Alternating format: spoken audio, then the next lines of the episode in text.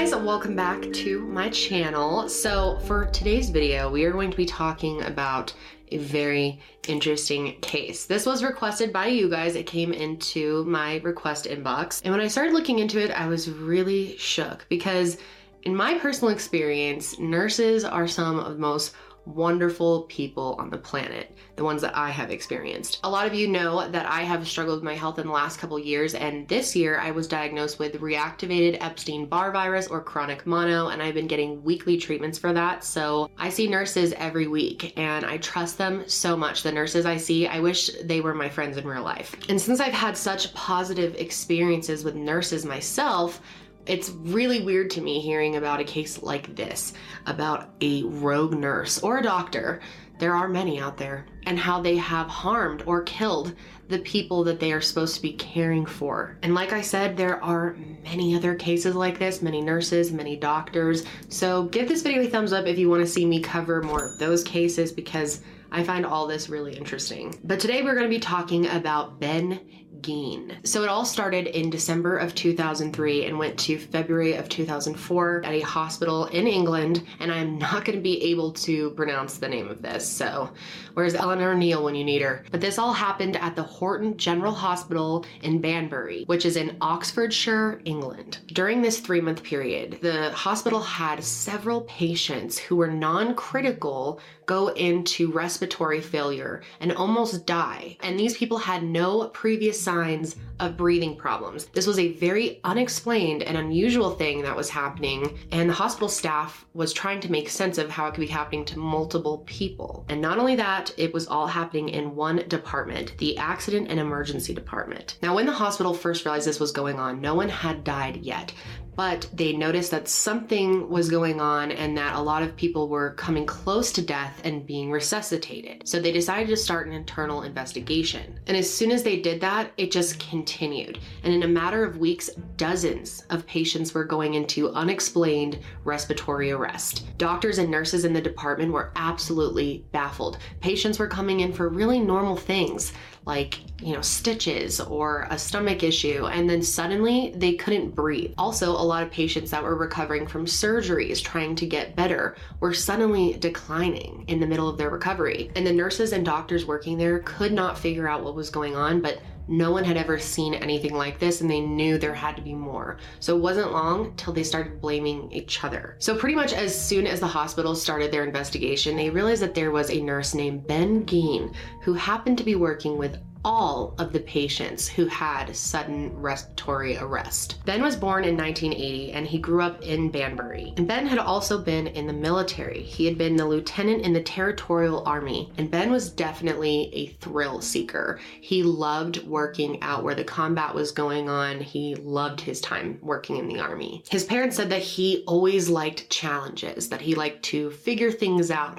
and he seemed to work good under pressure and enjoy being under pressure. He's also very very smart and he needed a lot to keep him entertained and keep his interest. And he actually started as a care assistant, but in late 2003, he was working as a trainee casualty nurse at Horton General Hospital. And most of the time, Ben was working with non critical patients, and he definitely saw this job as kind of boring, especially compared to working in combat. Ben felt like he needed the adrenaline rush of saving lives, and he also wanted to be seen as somewhat of a savior. Now, of course, like I said, Ben was a smart guy, and he knew a lot when it came to medicine. But his colleagues all said that he seemed to put on an act about how much he actually knew. He had the confidence to seem like he knew more than he did, especially in critical situations. People around him said that he always was there to jump on more critical cases, was always willing to help, and he was also obsessed with being at the hospital. He would pick up as many shifts as he could, and he seemed to always be there when the most serious situations went down. As soon as someone wasn't able to breathe, this weird look of joy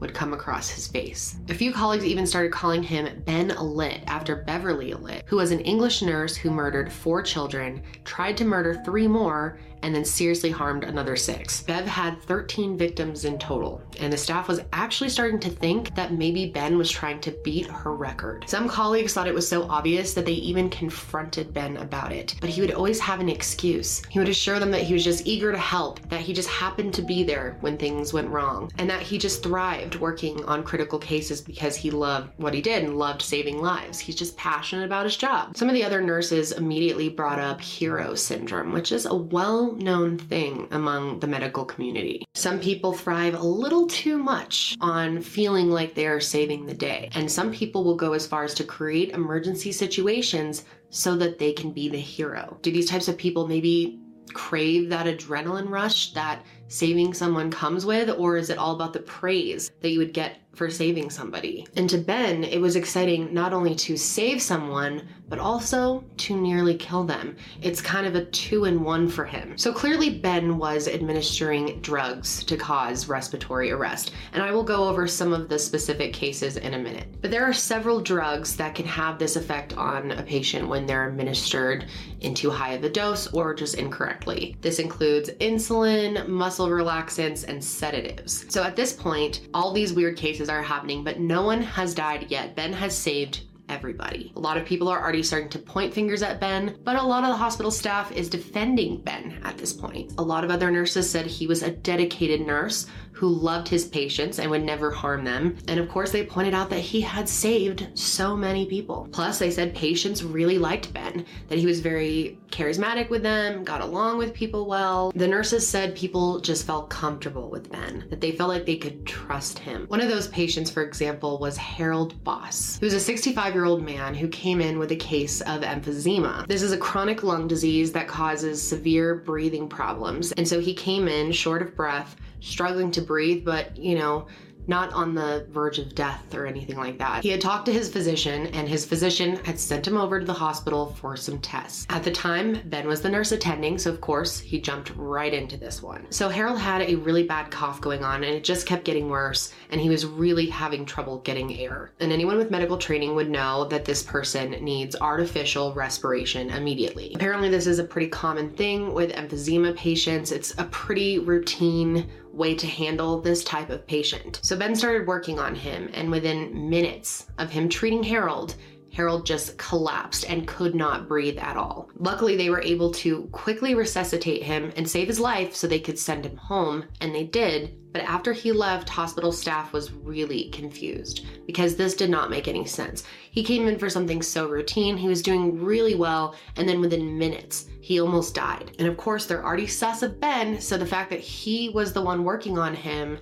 just was very concerning to a lot of the nurses. Soon after that, another patient named David Long came in, who was a 53 year old in pretty good health. But of course, in just a few minutes with Ben, he stopped breathing suddenly. Then there was David Nelson, a 77 year old patient with pretty good health for his age, stops breathing within a few minutes of being in the care of Ben Geen. So clearly there's a pattern here. So with David Nelson, they decided to test his blood to see if they could figure out what exactly had happened. This time they uncovered traces of a sedative called midazolam in his system, which had not been prescribed to him. Then there was also Robert Robinson. He was a 51 year old man who came into the hospital because he had taken taken a bunch of painkillers and drank a bottle of gin. Obviously, he was in pretty rough shape from that but after a few minutes of being with Ben, he stopped breathing completely. Later, they interviewed him about this experience, and he said that it was really weird. He remembers being in the hospital and he remembers talking to Ben, and that it was hard to describe exactly what Ben had done, but he was just relieved that it was over. And all these people were lucky enough to survive Ben. One of the most credible witnesses is Herlene Probert. She's a 67 year old retired nurse who had worked at the same hospital. She came into the hospital one day with a dislocated shoulder, no other medical complaints, no other issues. At one point, the doctor left her alone, so Ben came in to see if he could help,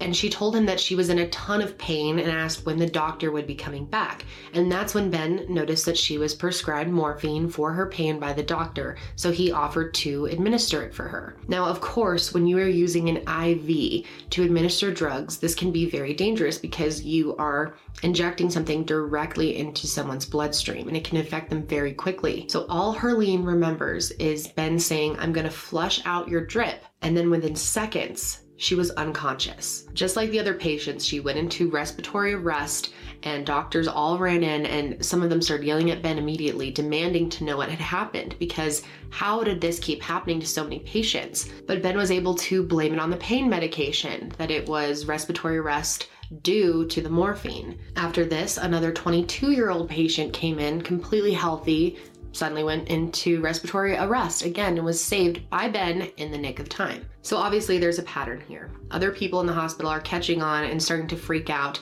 Even Ben is starting to joke around to colleagues about how he must be jinxed. Then there was a patient named John Thornburn who been treated. He was in his 60s and he didn't have any serious issues going on, but after he was treated by Ben, he fell into a coma. He was in the coma for six days, but never fully recovered, and he died in 2009. Another patient that Ben killed was named Anthony Bateman. He was a 67 year old man from Banbury. He came into the hospital for something pretty routine. It's not disclosed what exactly he went in for, but Suddenly, he had respiratory failure and died. And that was on June 6, 2004. The next patient to die was David Onley, who was a 77 year old diabetic with a serious heart condition. He came into the hospital on June 21st, 2004, was put on an insulin drip, which is very standard procedure for people with diabetes, and he did fine on that for hours with the night shift nurse. And she noted that he was completely fine when she handed him off to the day shift nurse, who, of course, was Ben Geen. Ben took over, gave Dave some medication, and within 35 minutes, he was in full respiratory arrest. Members of the medical staff were able to revive him long enough for him to kind of explain what had happened, but unfortunately, he did pass away. Immediately, some of the nurses thought that Dave had been given midazolam. Now, this is normally used to calm patients down, it's a sedative, but Dave was not showing any signs that he needed to calm down. He was completely cool, relaxed relaxed. And of course, before Ben gave him his medication, he had no signs of breathing problems. Muscle relaxants can be extremely dangerous when given incorrectly. They slow down your respiratory rate a little, but if you're given too much, they slow it down a lot, and this can cause respiratory arrest. So a lot of the hospital staff were very suspicious of Ben at this point.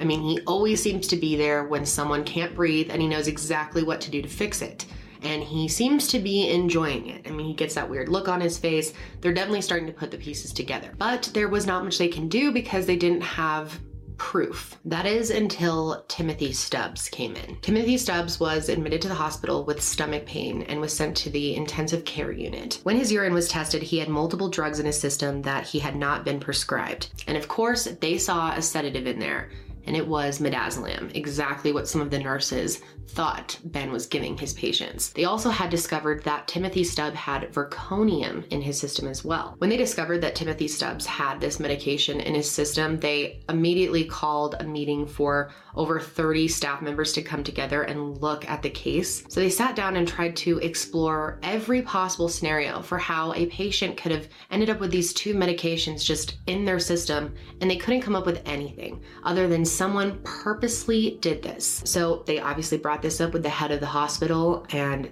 this is when they clamped down on Ben. At this point, they noted 15 patients who had recovered from sudden respiratory arrest while being treated by Ben, and there were also two patients who had not recovered. So 17 people total, and this is just so far. And now that they had proof that one patient had been purposely given incorrect medication, they were able to involve the police. So the official investigation began on February 6th of 2004. It involved 40 officers who spent every waking moment in that hospital talking to other staff, talking to patients, trying to see if they could get an idea of who Ben really was. Is he the guy that's going to be secretly trying to kill people for thrill? Now, when the investigation first started, started, Ben had no idea. And anyone who had gone to the police or to the hospital staff was keeping it quiet. And he actually stayed that weekend in the hospital flat attached to the building with his girlfriend. So, since the detectives couldn't understand exactly what had happened, since they're not doctors. They had to work very closely with the medical staff to try to get an idea of what was going on. The police went through everybody's records that worked in that hospital,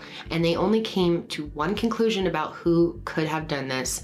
And it was Ben Geen. So, only a few days later, on February 9th, 2004, police decided to make the move. It was Monday morning. Ben and his girlfriend were leaving their flat, heading off to work, and Ben just casually reaches down in his pocket and he realizes that he accidentally had a syringe from the day before from the hospital, which is a big no no. He told his girlfriend, she said it wasn't a big deal, just don't worry about it. But Ben was very nervous about having this on hand. But she told him it was no big deal, that he could just drop it off in one of those syringe bins at the hospital. You guys know what I'm talking about, that you put hazardous syringes in. But as they're walking up to the hospital, Ben notices that police are waiting at the doors looking at him. So Ben decides to empty the syringe into his pocket. Genius. So Ben was arrested right there and of course, they searched his pockets. They found the syringe. It was empty. And when they asked him why he had it and what it was, he refused to say what was in it, but he said that he had it for personal use. After they tested it, though, they found out that it was vecuronium that was in the syringe in his jacket. Now, technically, Ben had not broken any rules by bringing the syringe home because he did live on the medical campus. Plus, it wasn't that unusual, of course, for medical staff to accidentally bring things home in their pockets. It does happen. But Ben panicking so much when he saw the police and emptying the syringe made them think that he was just on edge in general because of what he was doing. At this point, the police were sure that they had the right guy. They had so many witnesses, so many people in the hospital said that this was going on. He was formally accused of two murders and inflicting grievous bodily harm with intent on 16 patients, and Ben denied all of it. And during questioning, Ben told the police that he found a lot of medical cases boring, most of the ones that he worked on, and he found more critical cases to be more interesting. And as they talked with him, it really seemed like it was coming down to critical patients equal higher chance of death. Of course, Ben tried to make as many excuses as he could, and he used the tactic of trying to confuse them with medical jargon, try to talk above their level, but because they had so much of the medical staff working with them, he was not able to pull that off at all. And Ben said that it was just by chance that all of these strange circumstances were happening during his shifts just in the last couple of months. He tried to say that, you know, he was taking on more shifts than any other nurse, so he was just there all the time, so his chances were higher of coming across critical cases. Ben's defense team tried to make the argument that the investigation had only lasted a weekend before he was arrested, but it made sense because there was proof, and you know, you have to take swift action in a medical case like this. They tried to make the argument that the police didn't even have time to consider any other options, any other suspects. But there was not much that they could say at the end of the day because statistically, it did not make sense for Ben to have that many cases of respiratory arrest all in a row in a three month period while he happens to be working it did not make sense. But of course, this would still be hard for them to prove. When you're in pain, you're more willing to consent to any type of medication, right? Patients develop a close, trusting relationship with their nurse. You assume that anything they're going to give you is going to help you. So he was attacking his victims when they're at their most vulnerable. So finally, Ben Geen was tried at the Oxford Crown Court, and basically it was argued that Ben purposely caused respiratory issues for several of his patients, killing two of them. They argued that Ben enjoyed to almost kill people and enjoyed bringing them back. And there were plenty of cases to look at, plenty of evidence here, so this was not hard for the jury, even though the defense did try to argue that